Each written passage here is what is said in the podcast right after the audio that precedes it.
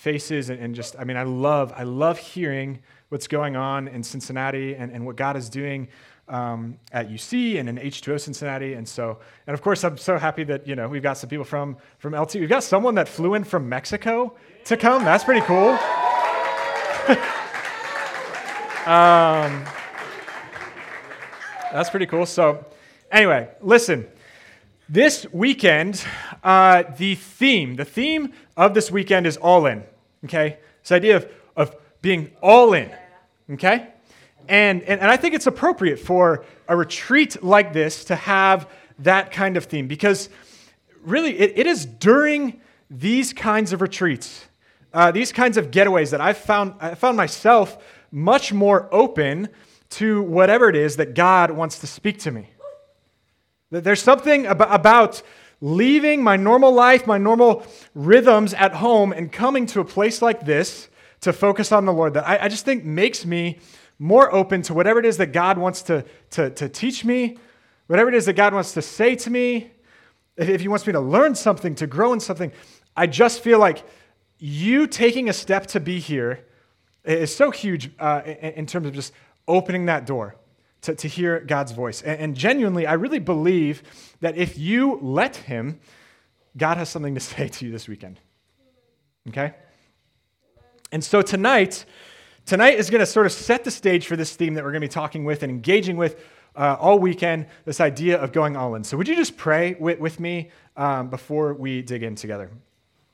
God, Lord, you are so, so good to us, Lord. And I, I just, I see your goodness um, really just in, in the people that are here that want to hear from you, God, that, that want to, to, to grow in you. And, and Lord, I just ask that you would speak. God, we want you to speak to us. We want, we want to hear your voice. We want to, to hear from you. We want to grow in you. And God, I just ask that you be present here tonight. I ask that you'd be present, uh, even, even as people are just spending time together afterwards this evening. And Lord, I just pray that you'd speak uh, tomorrow as well, during the sessions, during the free time, during all of it. God, we want to give this to you. God, you're so good to us. Thank you for being so good to us, being a good father to us. And we pray all of this in your name. Amen.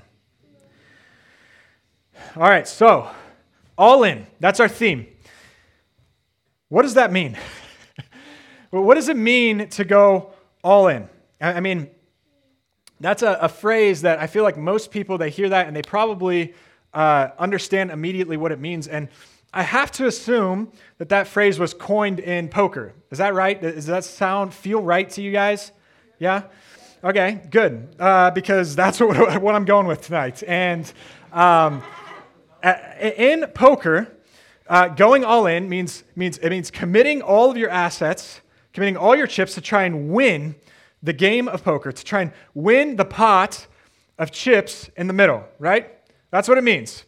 When you go all in, that's kind of what you are desiring to do. You're, you're, committing all of your assets, all your chips to try and win the game, to try and win the pot of chips in the middle. And so there's this aspect of, of this 100% commitment to winning the pot, to winning the prize.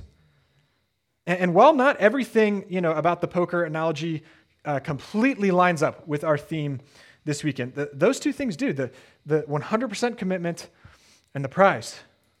And so, so in poker, when you're all in, you're all in on, on winning the pot, you're all in on winning the prize. And tonight, what we're talking about, what we're, what we're going to dive into to sort of set the stage for this weekend, is that Jesus is all in on you. Jesus is all in on you. Uh, and, he's made that so clear. So, so clear. Okay? And so let, us talk. We're going to talk a little bit first uh, about the pot. okay? We're going to talk about the pot, right? This is, this is what Jesus desires to win the prize, the pot. And what we're talking about here is really we're t- you. We're talking about you. And we're talking about the pot, what Jesus desires to win, that's you. And, I'm just, I'm going to lead actually with, uh, with some bad news about this pot that Jesus so desires. Because it, it is not like the typical pot and poker where it's maybe completely obvious to everyone that's playing that the prize pool is desirable. Right? To be honest, when we take a close look at the prize, leaves a little bit to be desired. Might even be a little bit perplexing. Like, why, why is it that Jesus wants this so much? Okay, so let's take a look at some scripture. We're going to be in Romans 5 tonight. If you, ha- if you have a Bible, I would love for you to, to open it up there. Um, this is kind of where we're camping out for the night. This is primarily where we're going to be. It's Romans 5.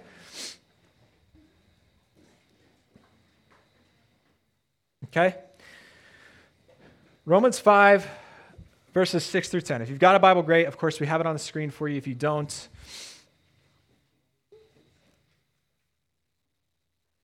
all right. This is what it says. You see, at just the right time, when we were still powerless, Christ died for the ungodly. Very rarely will anyone die for a righteous person, though for a good person, someone might possibly dare to die. But God demonstrates his own love for us in this while we were still sinners, Christ died for us. Since we have now been justified by his blood, how much more shall we be saved from God's wrath through him? For if while we were God's enemies, we were reconciled to him through the death of his son, how much more, having been reconciled, shall we be saved through his life? All right.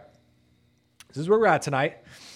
And, and, and really, what I want to touch on here uh, for a little bit is how the Bible describes us apart from Jesus. You might have noticed I underlined some things here uh, on, on, this text. The, the first thing is it says that apart from Jesus, we're ungodly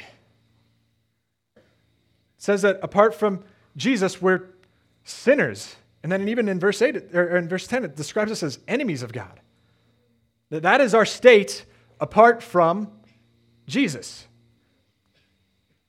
Elsewhere in the scriptures, it says something, things like this. Uh, in Ephesians 2 1, it says, As for you, you were dead in your transgressions and sins. Right? This, he's talking to people that are Christians now, but he's saying that, like, before that, you were spiritually dead. You're dead in your transgressions and sins. So we've got ungodly sinners, enemies of God, dead.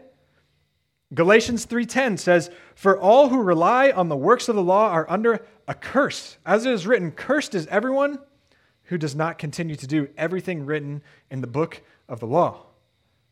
So it's this, this idea like anyone that is not able to keep God's moral law, how it describes us apart from Jesus, is that we're cursed. Okay, so ungodly, sinners, enemies of God, dead, cursed. What else? John 8, 42 through 44.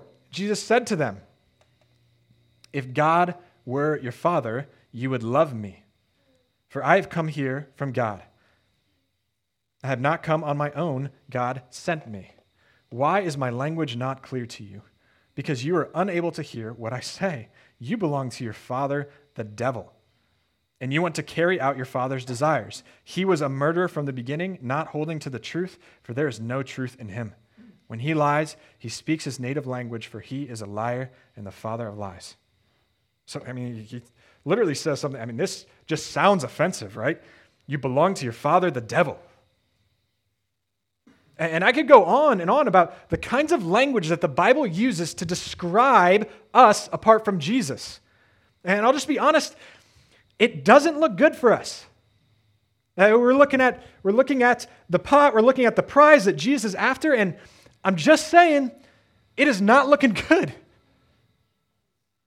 I mean, you know how you, you know how when you go on a, on a first date, um, you know how when you go on a first date and, and you sort of you put on you, know you put on the clothes that are maybe the most flattering right and and you clean up real nice you, you make sure that you don't smell bad or anything like that right to go on this date and why why do you do that well you do that to make a good impression on the person that you're going on a date with, right? Um, you, you really want them to see the best side of you. Right? That's the idea. And honestly, man, from, from what I'm reading here, it's like, golly, it's like you, we, we took a bath in some wet sewage before we showed up to impress God, right? Like it's really bad. It's really, really unimpressive.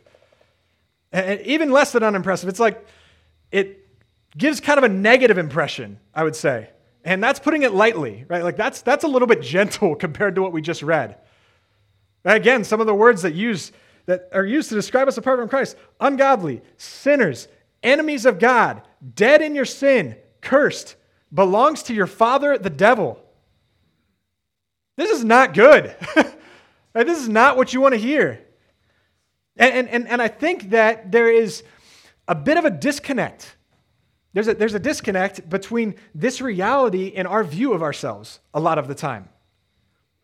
I mean, most people, upon hearing that, upon, upon hearing, like, okay, apart from God, apart from Jesus, I'm a sinner, ungodly, I'm an enemy of God, dead in my sins. Uh, they have kind of a reaction to that that's like, I don't know, man. Like, because we would like to think that we're basically good people. We, would really like to think that. That then, when compared to some of the maybe the truly evil people uh, in our world, we're doing pretty good. Right? And that surely God will be pleased with our lives because we didn't turn out as bad as some other person that ended up being like a serial killer or something really extreme like that. I mean, you know, I know some of you have experienced this too. Like, I have spiritual conversations with people a lot. I've had a lot of those recently. And, um, you know, one of the questions I like to ask people is, if they think that they're going to heaven. Right? Do you, do you, what do you think? You think you're going to uh, make it into heaven? And honestly, like the most common answer, far and away, I think so. And if I ask why, their typical response boils down to like, well, like, I'm not, I'm not perfect, but I feel like I'm a pretty good person.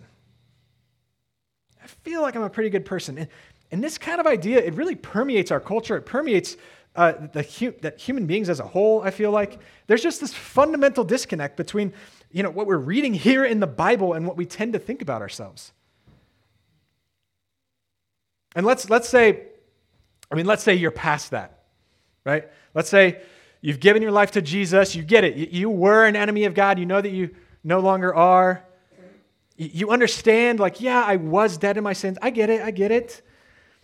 But it's also, it's pretty common even for Christians to, to, to really feel like, I mean, to, to even maybe beat up on themselves when they fall back into their old ways, right? when they fall back into the sins of their past. And, and, and really, that's often under the mindset that, like, ah, I, I get it. Jesus saved me from my sin and from the wrath of God, but that was in the past. And now it's my responsibility to sort of keep my salvation. Right? Like, you couldn't get your act together before, but now you've got a mulligan.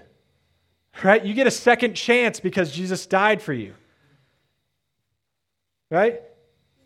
Jesus saved you, but now this is your second chance to get together, to live a good moral life. Right? And, and I just need you to hear like, if that's you, that's not possible. you are not able to live up to God's perfection standard. So let's go back. Let's go back to the, the scripture we started with Romans 5, 7 through 8. I'm, I'm going to reread just, just this part of, of our main passage 7 through 8. Very rarely will anyone die for a righteous person, though for a good person, someone might possibly dare to die. But God demonstrates his own love for us in this while we were still sinners, Christ died for us. Okay, so look at this. I mean, look, Jesus didn't die for you because you were a good, righteous person. Okay, he didn't die for you because you deserved it. He didn't die for you because he thought, ah, maybe they're not great now, but someday they'll be good enough. I mean, what we're seeing here is that Jesus, he's, he's, he's all in on you. Despite your past and any ways that you've made yourself an enemy of him, right? Despite anything in your past that you've done to sin against God, despite that, despite whatever evil you still struggle with presently, and despite whatever you're going to struggle with tomorrow, next week, next year, He is all in on you despite your past, present, and future. And you know how I know? You know how I know that? Because He was never all in on you because of how good of a person you were. He was never all in on you because of how good of a person you were. Okay? That's what this tells us. So th- there's, there's, this, um, there's this guy uh, in our church. Um, he's not here tonight, but he, he, uh, he just gave his life to Christ, like really recently. Really exciting. Yeah, yeah, yeah. We're, we're really excited about that. And, um, and so, man, this is so beautiful. I, we were taking communion as for the first time as a church this year, and uh, you know, and uh, Aaron, one of our staff members, was kind of explaining what communion is and stuff like that, and um, and so people go up to start to take communion, and and, uh, and this guy comes up to me, and he's like, he, he kind of pulls me aside, and he's like, what he asked me was, um, and I wasn't sure what he was going to ask me, but you know, I knew that he was really unfamiliar with with all of this, and he just said, "What if I don't feel worthy?" And man, I like, oh, I like lit up, man, because it was just like, dude, yes, like you get it. Same, man. Me too. Like he gets it. None of us is worthy. Jesus didn't die for us because we're worthy. He didn't die for us because we're basically good. He didn't die for us because someday we would get it together. And when you look, we're talking about this, this idea of going all in, right? And Jesus is all in on you. And when you look at the pot, when you look at the reward, the winnings that Jesus is after, it's us, and it's really not that impressive. It is really not that impressive. I'm so sorry to break the news to you. It is really not that impressive. And yet, and yet, despite all of this, despite how unimpressive we are as his prize, the Bible makes it crystal clear that Jesus is all in. He is all in on you.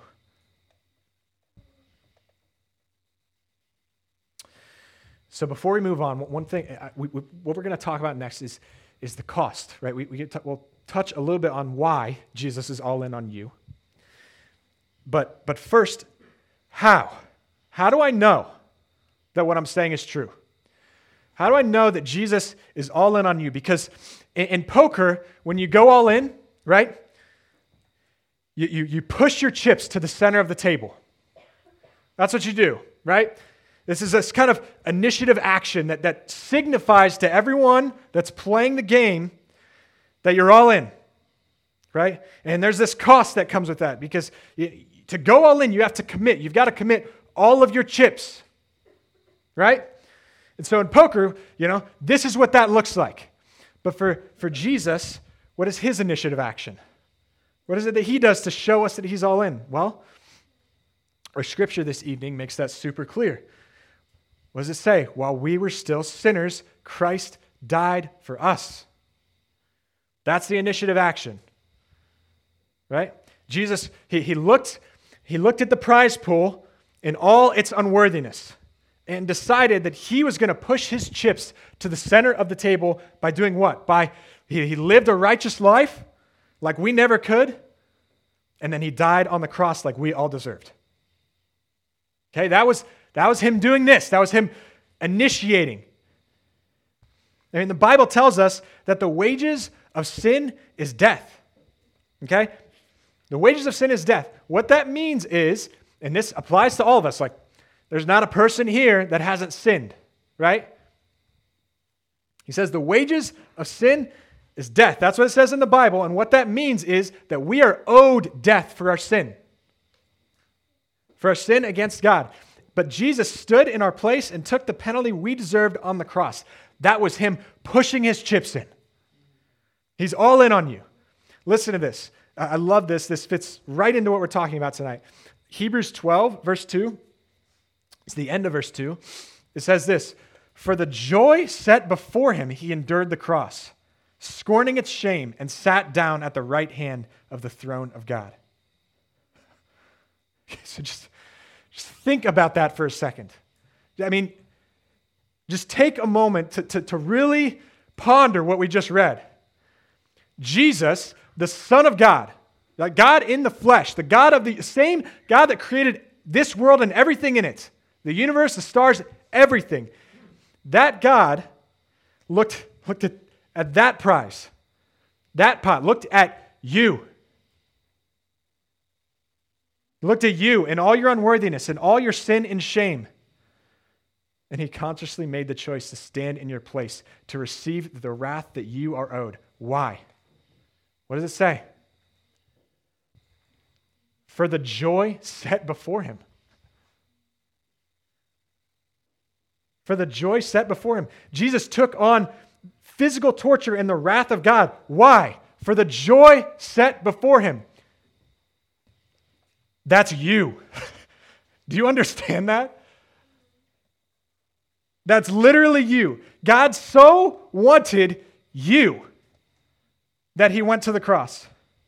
He so wanted a relationship with you. He wanted to know you. He wanted to walk with you. He wanted you to be a part of his family. Wanted you to be a child of God. He wanted you to have spiritual life no longer to be dead in your sin. Like we like, like Jesus, he says in John 10:10, 10, 10, he says, The thief comes to kill and destroy, but, but I came why? So that they may have life and have it abundantly. He, took on the cross so that you could have that life. Could, could know him and be raised to life. But you being with God in his family here on earth and, and being with God forever in heaven, that's, that is the joy set before him. That's what Jesus has so desired. That's the pot, the prize. And he pushed his chips to the center of the table for that joy. To, to purchase you and, and everything that you are and, and everything that you're not. He, he died on the cross in your place. And then and then he did something miraculous. You know how, um, you know how in like the movies uh, or in like TV shows, and you know if people are playing poker, every once in a while you see someone go all in, and kind of as this like, uh, uh, I don't know, it's this really grandiose gesture that sometimes, in addition to their chips, they'll, they'll, they'll drop something else in there, right? And sometimes that's like, oh, maybe that's their if they have an especially expensive wedding ring that's really diamond studded, they might drop their ring in there. Or, or if they have like uh, their car keys on them and they've got a really nice car, they'll drop their car keys in the middle of the pot. Or their house keys or something, something really grandiose like that, right? In a way, the resurrection is just like that. They, if you weren't sure that Jesus was committed to you by his dying on the cross, right? If you weren't sure he was committed to you, all in on you just by his death, Oh, he literally resurrected from the grave to prove to you that everything he was saying is true. That he is who he says he is, that he's the Son of God, that he, that he comes bearing the truth. And, and that the payment on the cross went through. That, that what he did on the cross can be trusted and how do we know it can be trusted? Because he resurrected from the dead to prove that he is king over death. All of this, all of this, to show you that he's all in. He's committing everything. And for what? For you. Even though this week you've maybe done things that you regret. Even though this week you failed to love God for who he is, despite all of that, despite everything in your past, all the things that you struggle with in your present, and whatever you're going to struggle with in the future, you're his prize. You're his prize. So, how do we respond? How do we respond? Because this kind of act from God demands a response. We've done nothing to deserve it, right? We made that clear. But God, in his goodness and great love for us, went, went all in to bring us into the fold, to bring us into his family. He went to great lengths to do it. He sent his perfect son to become a human, live a perfect life for us, and then take the punishment we deserve. And then defeated death by rising from the dead. So, what do we do with this? How do we respond? Well, if you're here, you're in one of two categories. You're either someone who is a friend of God, right? Someone who's already a part of God's family, or you're someone who could be. Okay, you're, you already, you're, you either already know God, you're already a part of his family, you already have a relationship with him, or you could. What I mean by that is this in order to receive the gift of salvation from Jesus, you have to respond. The Bible is very clear about this, and fortunately, it's very clear about how we respond. How we have to respond. Romans 10 says this if you declare with your mouth Jesus is Lord and believe in your heart that God raised him from the dead, you will be saved. For it is with your heart that you believe and are justified, and it is with your mouth that you profess your faith and are saved. And so, if you have, by faith, trusted Jesus already, like you trust in his perfect life and not in your own, you trust in his sacrifice for you, in order to make you right before God again, if you've made him your Lord and Savior and you've surrendered your life to him, you're already a friend of his. You're already in his family. You've already received the gift that he has offered. And then on the other side, if you haven't, that offer is available to you. Jesus is, is all in on you because he loves you and he wants a relationship with you, but he's not going to force that on you. You have to, by conscious choice, accept the gift of grace that comes from the cross. So that's the first response, right? Become a friend of God if you aren't already. That's nothing else that I say will matter if you don't get that. Right? Become a friend of God if you aren't already. Here's the second thing that you can do with this. You enjoy him. you enjoy him in love and thankfulness. Uh, Psalm 16 says this you make known to me the path of life. You will fill me with joy in your presence, with eternal pleasures at your right hand. This, this should be your first response to this truth that we're talking about. Right? Jesus, He loves us. He loves us despite everything that we've done. And what can we do but love Him back? I mean, how else are we supposed to respond but, but thank Him?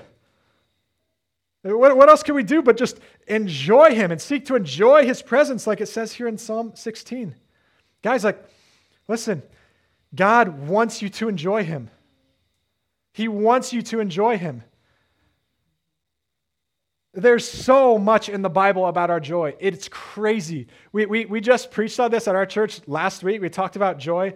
And, and as I was just surveying this, it's like, man, it is wild how much God cares about your joy. Like he, he wants you to enjoy him. And again, that, that, that joy, it's directly linked to God, it's directly linked to your relationship with him. We don't have joy apart from him. And, and, and God is literally glorified by your enjoyment of him. He's literally glorified by how well you enjoy him. We ought to, we ought to meditate on these realities that, that, that Jesus is all in us. He's, he's loved us despite everything that we are, despite everything that we're not.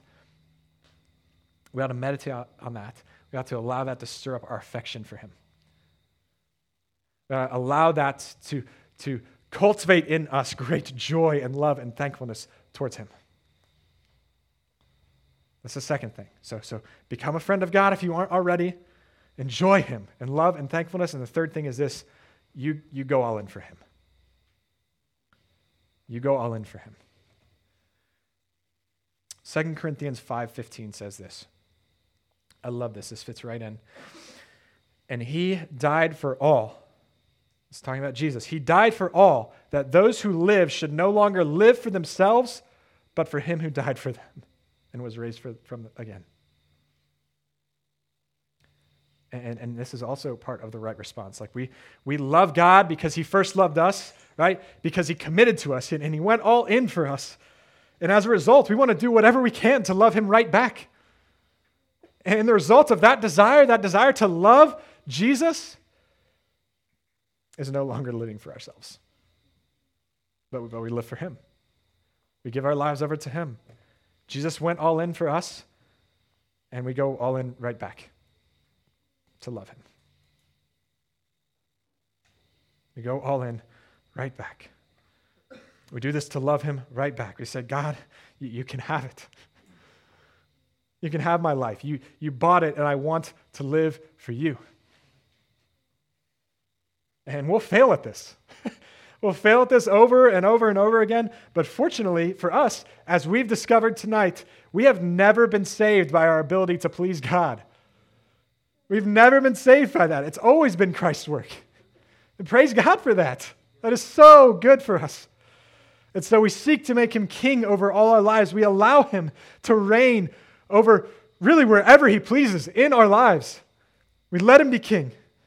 We seek to let him own our lives as a thank you for how he saved us, as a thank you for how he's loved us, and as a thank you for how he's gone all in for us. We, go all in right back. And so. That's what I've got for you guys tonight. Let's pray and let's, let's worship together.